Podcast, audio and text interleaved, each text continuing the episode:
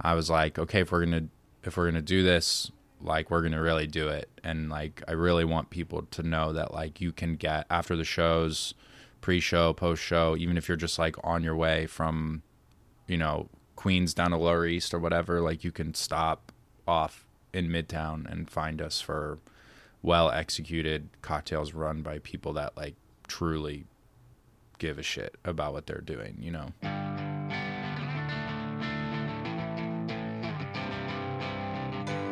Welcome to So This One Shift, a conversational series brought to you by Decoding Cocktails, featuring people from around the drinks and hospitality industry, sharing stories with a friend, colleague, or acquaintance.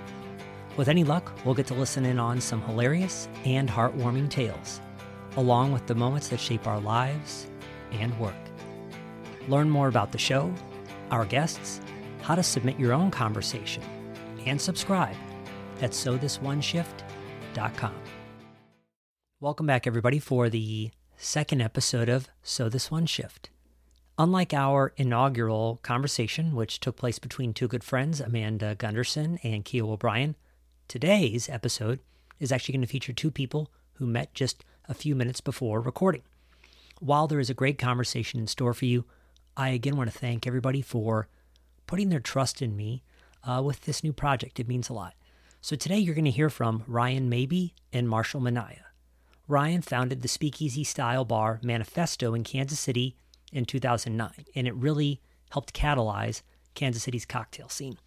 He's also the founder of J. Rieger & Co., a distillery in Kansas City. And if you haven't uh, heard the full story of how uh, the distillery came to life, I highly recommend it. You can probably find it in a lot of places. Ryan and I have spoken before, and I'll link out to that conversation because it's a really fun one. Marshall Minaya is the beverage director for two, but soon to be three programs in Midtown Manhattan. Madame George, Valerie, and Lolita is coming later this year. It uh, didn't take them long to fall into a whole host of fun things to listen in on, like what they look for in employees, uh, the time Ryan dared to name drop at the uh, infamous bar, Milk and Honey, despite it being one of its published rules, what the Nomad Hotel taught each of them separately about how to run their own businesses. And, you know, despite the fact that work is still never easy, uh, Ryan takes a minute to recount all the resources we have at our disposal today compared to when he got his start back in 1999. So uh, sit back and enjoy this conversation between Marshall and Ryan.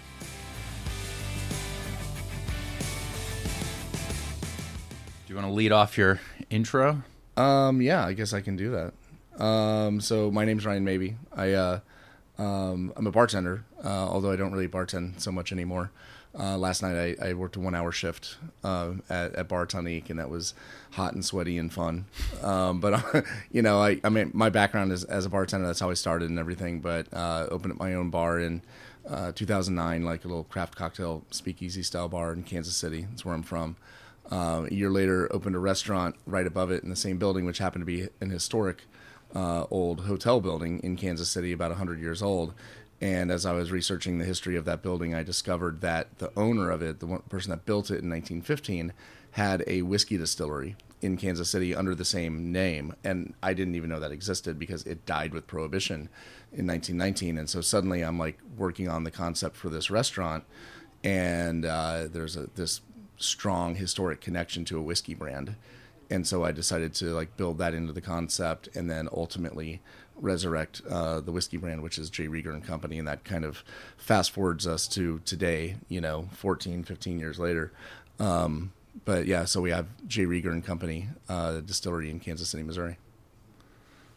And how's that? Uh, like 14, 15 years seems so much further along than I thought. I remember I listened to you on the Decoding Cocktails mm-hmm. podcast, and yeah, um, I feel like that was like the perfect thing to do is to like right like it's like the only option right at that point to see that it, building funny. there and right so it's funny people say well did you always want to open a distillery or start a whiskey brand I'm like absolutely not like it never yeah. occurred to me that was never a part of the plan i couldn't see anything beyond my bar you know like most of us if we're you know bartenders chefs you know kind of in that um, like creative aspect of the hospitality industry. We just we want to have our own place, you know, where we can Yeah. create our you know our environment and and, and everything.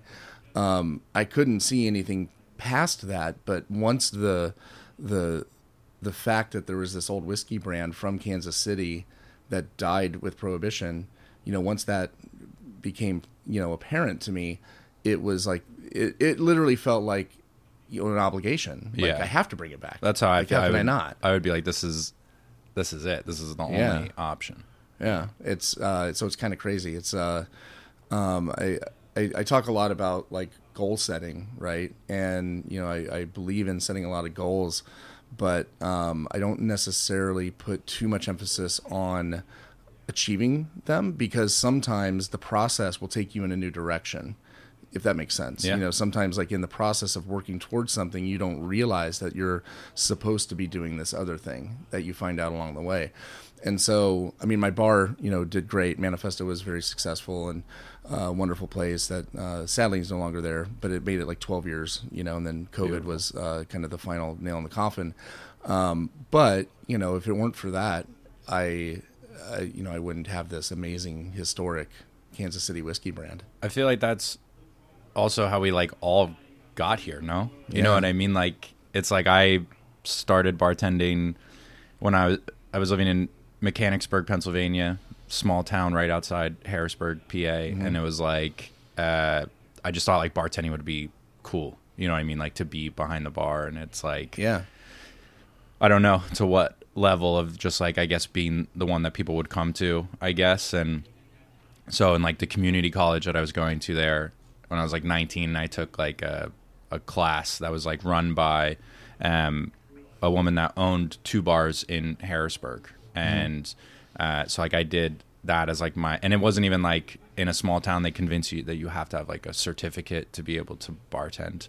Um, this was literally just like a fun facts 101. We watched like Dale DeGroff videos and Right. uh, and then we did like our final like behind her bar in Harrisburg, and then yeah, I mean like cut to I did a little bit of uh, bartending. This is after like I started washing dishes when I was like 13, and I've just like been in it since. But moved to New York with like bigger aspirations of you know screens and etc. And then just started like I, I actually started.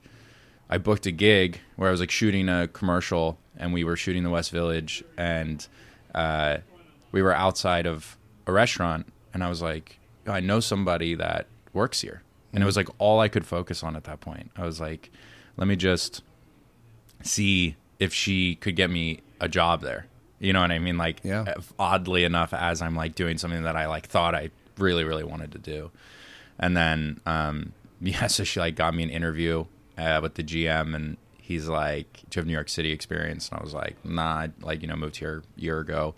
Um, and uh, so I just I was like, "I'll bartend." No, I'll serve. No, I'll bar back. No, and he was like, "You could bus," and I was like, "Absolutely." And I just like started there. You know what I mean? Like back Yeah. all over again, and uh, yeah, like just I don't know. I like became obsessed. Right. You know what I mean? Like it do. was it was just like a very small wine program, very small cocktails, but everybody that was doing it was really cared about what they were doing. Mm-hmm. You know what I mean? And it was like so yeah, I just like I would go back to like at my time off like into the coffee shop and research what rum is, what gin is, what Yeah. where these wines are produced and the grape varietals and whatever.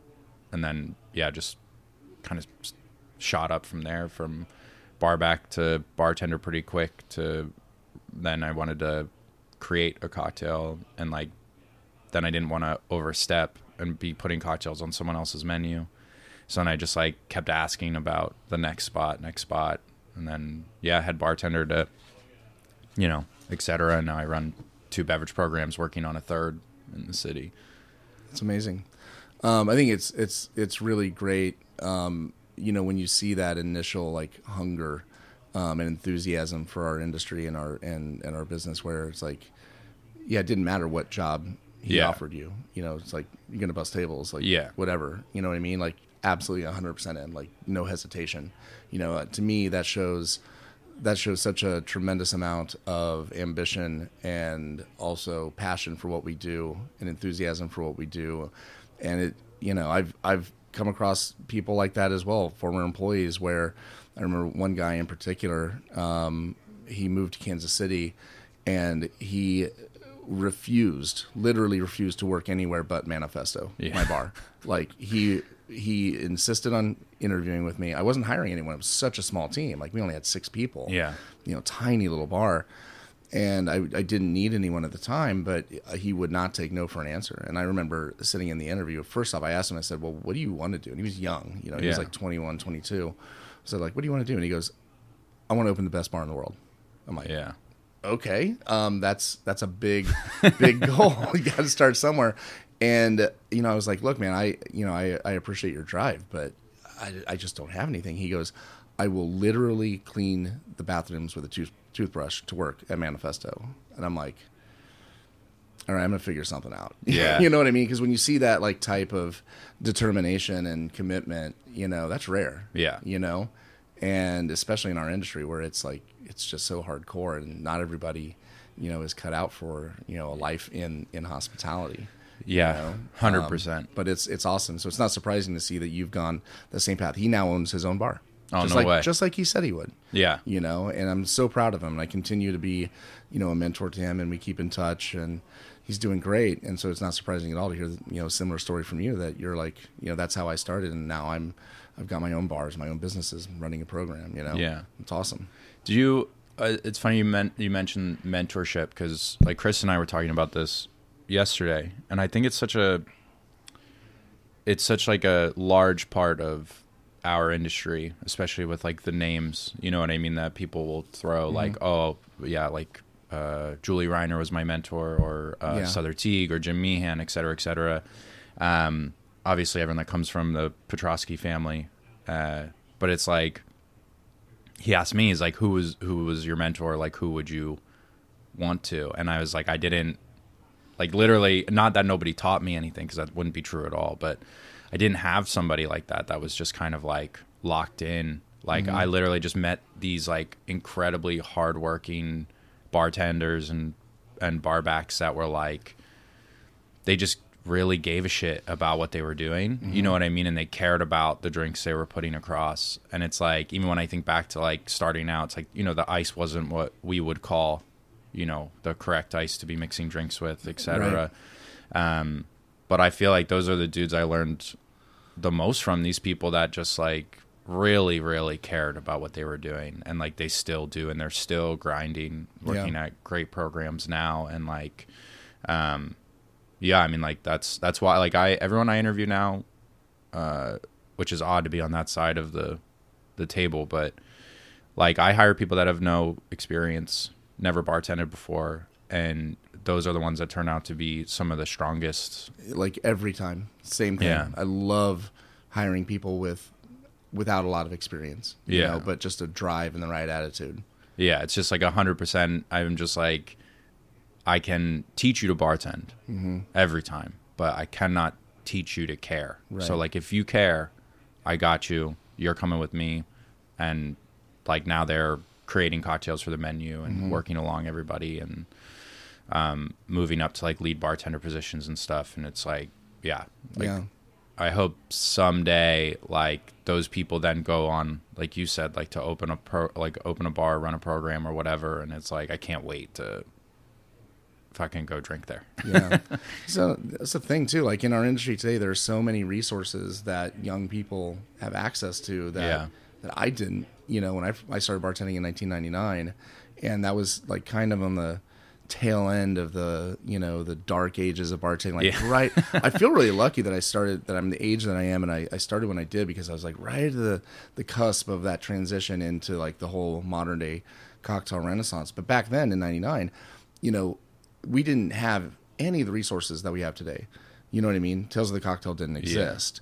Um, you know, Bar Five Day did not exist. The the fact that you could go from being a bartender to perhaps being a brand ambassador for a big spirits company making six figures or whatever and living this amazing lifestyle that wasn't really an opportunity back then and Yeah. now today there are all these opportunities and people that you can learn from and programs that you can participate in and the, the community has become so much more not only large and global but also tight knit Yeah. you know and I, that's something that I, i'm constantly trying to like convey to my younger uh, bartenders and employees that like there's a lot of opportunity you just gotta like you know want it and and work hard and go after it you know, Yeah. there's a lot of resources out there I've noticed that too. Like the last couple of days, uh, like obviously there's been some incredible bartenders and incredible like uh, bars that have been popping up here um, at different events. But like the amount of people I've talked to that are listing like specific bartenders from all over the world that mm-hmm. they want to come see because they're like their program is one of my favorites. I'm really stoked on like what the drinks they're mixing lately. Yeah. And they like are going to these events just to see this bartender they've never met before from all over and i'm sure they'll talk and have a good conversation. Same as like last year was my first time actually like coming to tales for a week and yeah i just like anyone that i was like i thought i knew because i've like seen them bartend or or whatever i just like went straight up to chatted right that's awesome i love it um it, for some reason that reminds me uh, of a story um, and you mentioned sasha petraske who is obviously like you know a legend yeah uh, in our industry. And so in 2005, um, I was working on uh, opening up my own bar. Like I was, that was my goal at that point. I was trying to figure out like how to do that, you know. And uh, uh, one of my mentors at the time, uh, I was uh, already like heavily in the wine business. I was a sommelier, and I uh, got an opportunity to learn a lot from Doug Frost, who is another industry icon yeah from Kansas City as well. So, you know, I kind of have had access to him. But I was getting ready for this trip to New York in 2005, and I talked to Doug, and he goes, he goes, you need to go to two places. You need to go to Flatiron Lounge, right? Um, and I, at the time, I didn't know who Julie Reiner was, Right. but he's like, go to Flatiron, but then you have to go to this bar called Milk and Honey. I'm like, okay, cool, hadn't heard of it, but he he said the only way you can get in is by sending a text message. Here's the phone number. Um, so you just have to send a text message in advance, and and that's what you do. And he goes, when you go, um, say hi to Sasha for me, right? Again, this is all like for me out of context at the time. I didn't Yeah. know who he was. I'm like, sure, great. So uh, I'm with a buddy of mine, and we're sitting at Flatiron Lounge, and I'm already blown away by the cocktails and the the vibe and everything. It was just wonderful. It was already like eye opening, you know. And I'm texting, you know, uh, ma- uh, Milk and Honey, and uh, kind of, you know, you got this like kind of nervous anxiety. You know, it's such a weird process, like Yeah. you know, that I'll never forget. Like trying to get into this bar. How cool. Um, so we got the, the response and it didn't even like the response did not say what time would you like to join us? It just said be here at 11 yeah. You know what i mean? I'm like okay. And sent the address. I'm like Yeah. this is just the coolest fucking thing ever. So we get there um, you know like five minutes ahead of 11 p.m and i'll just never forget that first experience of like walking through the door and pulling back that curtain and the flickering candlelight and the smell of like citrus and herbs and spices and mint and things like the aroma of first walking in there i'll never forget it. Was just permanently imprinted on my brain. Um, then you get in there and i'm sitting at the table with my, my buddy and uh, the server approaches us. Very professional very nice very kind. Um, informed us that there, there's no menu you know like so what would you like? I'm like wow i had no idea. So i asked for this cocktail um, that i had in this bar book at my bartending job before uh, called a frisco. And a real simple drink like rye whiskey benedictine and lemon juice. But and i didn't really realize that it wasn't that known. You know it was just one i found in a book that i thought was good. And i said um, i was like can you make a frisco? And uh, he goes he kind of looks at me puzzled and he's like huh i don't know that one i'm gonna have to check with dr cocktail and i said i'm like dr cocktail who's dr cocktail and he just goes dr cocktail you know i'm like okay yeah and so then he's gone for like 20 minutes. It takes like forever to get our, our drinks, right? But we're enjoying the atmosphere. It's just so unusual. It's just, you know, the whole thing was so, such a stimulating experience. So comes back, and I'll never forget how he presented the cocktails on a tray with a flickering uh, candle in the middle of the tray that was like illuminating the drinks. It was just wonderful. You know, he sets the drinks in front of us, and it was wonderful. It was great. It was perfect. And then uh, had a had a second uh, round of drinks after that, and then I remember seeing the sign in the bathroom with the rules. Yeah. And prior to that, I didn't know about the rules. But the number one rule, the first rule, if you went there, if you remember, was no name dropping and no star fucking. Yeah. And so I'm thinking to myself, like, I'm supposed to ask for this guy Sasha, you know, from Doug Frost, but it says no name dropping. Like, ah, this is really uncomfortable, you know. But the server comes back, and by now he's like comfortable with us, and we're we're we're kind of cool. And so I built up, like, as we were, you know, asking for the check, I built up the the nerve to to ask, you know, Yeah. for Sasha. I was like, man, I hate to do this. I saw your rules. Um, and I'm not trying to like big time anyone. Like I just I was supposed to send a message to Sasha from Doug Frost in Kansas City, and the server looks at me. He's all kind of like cocks his head, all puzzled, and he's like, he's like, really? I said, yeah, yeah. And he goes, what's your name? I said, I'm Ryan. I'm from Kansas City. And he extends his hand. He goes, I'm Sasha. He was our server the entire time. Yeah. And I had no idea. And then, so we get into this conversation about Doug Frost and wine and all this stuff. And he goes, Stay here. I'm going to get you guys another drink, hang out. And so then he hung out with us after that and we're chatting. And he was so hospitable. And he told me, going back to the first drink when I asked for that Frisco that he hadn't heard of, he goes, I want to apologize for how long it took uh, your first round to come out. I'm like, man, it's no problem. Like it was, everything is amazing. Like my mind is blown. He goes, no, no, no, no. It was, you know, it that shouldn't have happened. Um, he goes, we didn't have any Benedictine, and so I ran down the street to the liquor store to No grab a way. bottle of Benedictine. I'm like, no fucking way. Are you kidding? Like, dude, you don't have to. He goes, no, no, no. And he was total. He was so serious about it. He goes, that's what we do. Yeah. And um, I mean, it just, man, like even thinking about that story right now and relaying it gives me goosebumps to this day about the level of care and attention to detail and hospitality and humility and everything was, um, you know, for a bar like that, that has this air of exclusivity, you know, that so many people have mimicked since then with the whole speakeasy thing, you know, to you just look beneath the surface a little bit and it's there's nothing pretentious about it at all. It's it's really about truly about hospitality. It's Yeah. very very genuine and very humble. And as good as he was um, and I got to know him a little bit uh, after that before he passed away. Um, we did some events together, and I went back there many times. Um, I still found him to be a very, very genuine and humble person, even considering you know like who he was in the industry and the mystique that surrounded Milk Yeah. and Honey. No, that's yeah, that's a story. I remember I went to uh, like I I never made it to Milk and Honey. I moved to New York City in 2011, uh, and but like Attaboy was the first one I went to. It was like this barback that was he was genuinely like uh, well he was a dick, 100 percent, and he was the one like training me a lot. And uh, but like randomly one night he was like, "We're gonna go to we're gonna go get drinks. So we like went to Attaboy, no uh, like no entry, whatever they said to come back at this time. So we went to PDT, which also like I I read but never been to. So we went there, had a drink, phenomenal. Then went to Attaboy and also yeah, just phenomenal.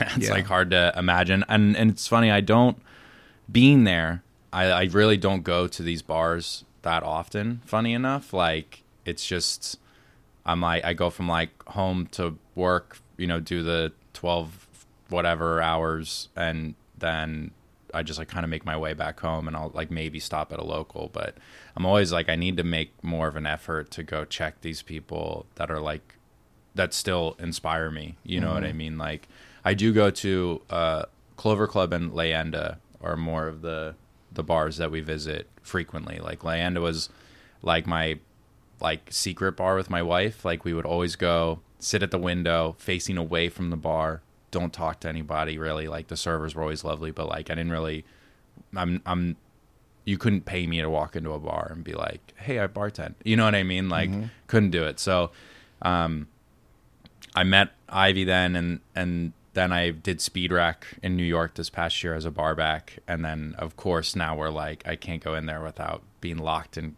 a beautiful conversation. But it was just funny. It was like I've been hiding in your bar for for so many years, and like it was it's beautiful, and then now to even be there in a different context is even more so. But I remember I went to Clover Club. I you know in 2011, like my friends took me over there, um, and at that time I don't know where anyone else was when they first moved into a new city, but I was broke as shit. like and, and in New York. yeah, zero dollars. And my friend, uh, my friend and her girlfriend took me over to Clover Club. We walked in there. I was blown away just by like, like you said, like the smells, the the vibe of the bar, the like hearing the ice cracking in the tins. You know what I mean? And then I looked at the menu and saw like a twelve dollar cocktail, and I my ass turned out of that bar so fast. like I could not afford a twelve dollar cocktail in any way, shape, or form. Um, but yeah, I mean, I I love now to go back there and enjoy like every second of it, and then to be like in the same world, you know what I mean, as them, and like I've like the same PR company as Milady's, so it's like we're yeah, like just to be on that platform with them is is incredible. Yeah, speaking of Milady's, I just went there for the first time like a month ago. Yeah. Um, it was we we opened the same fun. week as them. That's awesome. Yeah, same week, same vibe in the sense of like unintentionally like New York City inspired, right? Like they're kind of more uh like they recreated the same space of like this like dive and created something beautiful inspired by New York and like Madame George is a program brand new, but I wanted to pay homage to New York City and uh, New York and the spirits and cocktails that have been created there. And then we both unbeknownst to either one of us, put a apple martini variation on the menu called the Big Apple, and course. opened the same week. Nice. Yeah, that's a fun bar, man. I, I loved the energy in there um, when I when I visited uh, a few weeks ago or a month ago. It was fantastic. It was so fun. yeah, I did the at BCB this year. I did the Fernet booth, uh, and like day one, we were there, and I felt like I hyped myself up. Uh, and it was like me from uh, me, Jack from Mr. Paradise, and Caslin from Donna Cocktail Club, and I was like, I felt like we rocked it. You know what I mean? Like we're doing Fernet things, pouring Fernet like straight into people's mouths. And then I went upstairs the next day to like go say hi, and it's like Izzy from Milady's, and she's literally there's like 60 people standing around the booth, huddled around the booth, and she's literally just on stop on top of the booth, screaming and blowing that the, bubble bubbles- gun. The bubble gun. the yeah. bubble no, Izzy gun. was. I, I was like mesmerized Yeah. by her when when I was there. Like, my God, she is holding court. Yeah, Like, I I I was like, I'm so proud, and also I feel like I did. I thought we did so. Like had the vibe yesterday, and well, we did not. Right. She was literally like pouring Fernet down a slice of pizza into someone's mouth while like screaming, and I'm just like, okay, that's another level of entertainment. I, I gotta say, I haven't seen that one. I haven't Yeah. seen the the pizza luge. I mean, It might about might have to catch on. That's. now. I mean, and if is there anything more New York? Yeah. I mean, using a slice for uh, for a luge. That's awesome. yeah, That's great. Oh man, I'm gonna have to come check out your bars. yeah, Yeah. yeah. Come through, Valerie. We have we started with 15 gins. We have 76 now, uh, and uh, and then Madame George we opened in October, and then we're working on uh, an agave and sugarcane distillate program right next door, um, just to have like a little trifecta of cocktails in Midtown Manhattan. Um, was like I I remember reading Leo Robitschek's Nomad book and uh, the forward. Uh, I think it was Wondrich that wrote the forward in that, uh, if I remember correctly.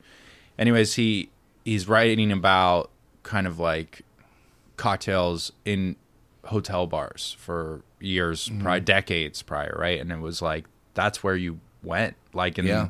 the Jerry Thomas days, to get a cocktail in the late, you know, mid late 1800s, and like those were the bars that you would go to, hotel Yep. bars, and then like we were talking about like the dark ages of cocktails. I think hotel bars really lost their gumption and like the programs and and I just like I think that like Midtown Manhattan especially like really lost it. Because it's like it was just pubs and kind of poorly uh, you know poorly mixed drinks and hotel bars and stuff like that. And uh, like my intention was never to be in midtown obviously. Like i live in brooklyn for 13 years 12 years and wanted to you know, always want to be in like Lower East Side, West Village ish, you know, and it's just opportunities that keep presenting themselves in Midtown brought me back. And I was like, okay, if we're going to, if we're going to do this, like we're going to really do it. And like, I really want people to know that like you can get after the shows, pre show, post show, even if you're just like on your way from, you know, Queens down to Lower East or whatever, like you can stop off in Midtown and find us for, well executed cocktails run by people that like truly give a shit about what they're doing, you know. Right. Yeah, the hotel thing um uh, that was I thought I thought really interesting as well because I mean I mean hotels are beautiful, right? Yeah. Um opulent and it, they're supposed to embrace hospitality at the highest level. I mean, Yeah. you know, you're welcoming people in there to spend days or weeks. Um so the fact that like the hotel bar culture um, died the way that it did is is is really unfortunate. But I remember seeing it like the early sparks of it coming back. Yeah. And when I was starting to see some of these like really amazing bars, like really world class level bars, open in hotels in like New York and Chicago and San Francisco and other places. At in Kansas City at the time, it was still like there was. I never would have imagined living there and wanting to go drink at a hotel. Yeah. You know what I mean? And now, even there uh, today, that's changed. Now Yeah. there are multiple hotel bars. I think probably every major city that are you know that that know what they're doing. That Yeah. are, that are good. That have good drinks and a good good environments. That's really it's really cool to see that come back. And I remember too, like there was that key time, um, like maybe like 2016 ish, maybe. I was like the in that Nomad area was obviously the Nomad and the program Leo was running, and then the Ace Hotel had it was the one of the the last programs The Breslin? that yeah the Breslin and the John Dory Oyster Bar Yeah. that Sasha and like Tom Richter opened Yeah, that place there great. and um that was I like worked for that family with in the April Bloomfield family for a good couple years and to be able to like yeah walk into those programs Mm-hmm. often and uh yeah like my wife ended up bartending at the Ace Hotel so like that we were there Nice. all the time and going back and forth to the John Dory and uh and the Breslin in that like hotel it was like the top echelon in in that neighborhood with Yeah. the nomad there and yeah Yeah, the the Nomad Bar was just mind boggling. Yeah. and it's like over the top, you know, everything. Yeah. was just wild. One and I'll you know the last thing I'll say about this. One of the things I learned about learned from the Nomad Bar that blew me away, and I remember I always like taking inspiration from bars in in especially in New York. New York has a a soft spot in my heart for me. Um, I always get inspired by things there. I learn things there, and I Yeah. take them back and apply to my businesses. But um, the way they maximized their space in the Nomad blew my mind. Like the little tiny hidden bar underneath the stairs Mm-hmm. that they turned into like the like Japanese little cocktail bar. Yeah. That you didn't know it was there unless they like invited you to come back. And I mean it was like it was a third of the size of this hotel room. And I, I can only imagine seeing, you know, like just seeing this like little crawl space underneath the stairs, like you've probably got storage, you're throwing boxes. Like, how do you turn that into a bar? But they did. Yeah. You know, and then they took a tiny little like single restroom on the second floor and turned it into a tiki bar. Yeah. You know what I mean? And that forced me to rethink how I was using my space in the Rieger Hotel and Manifesto and maximize it, get get the the best top use out of every square inch of that space. Yeah. You know, that was really impressive.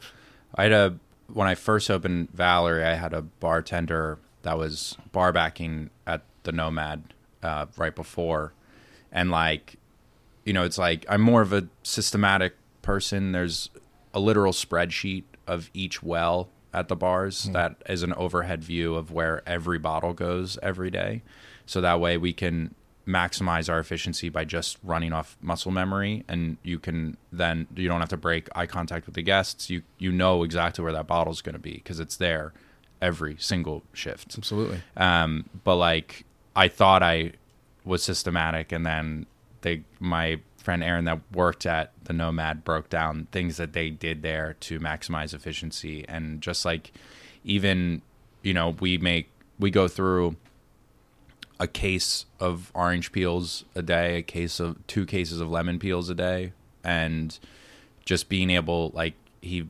explained that they have someone at the nomad that literally preps twists. They Mm. they peel they trim they clean them up they wrap them in a damp paper towel put them in an airtight container and they're good for the whole shift plus the next morning. And I was just like something as simple as that. Like we were literally like peeling to order and trimming to order when we first opened so that way everything was you know symmetrical and like even taking that little bit alone i was just like oh i can we can really maximize efficiency Those seconds here. add up. Yeah. over the course of a night. Yeah. yeah Well, I guess I think that's about it. yeah I chris mean- is kicking us out Yeah. spear bomb wants their suite back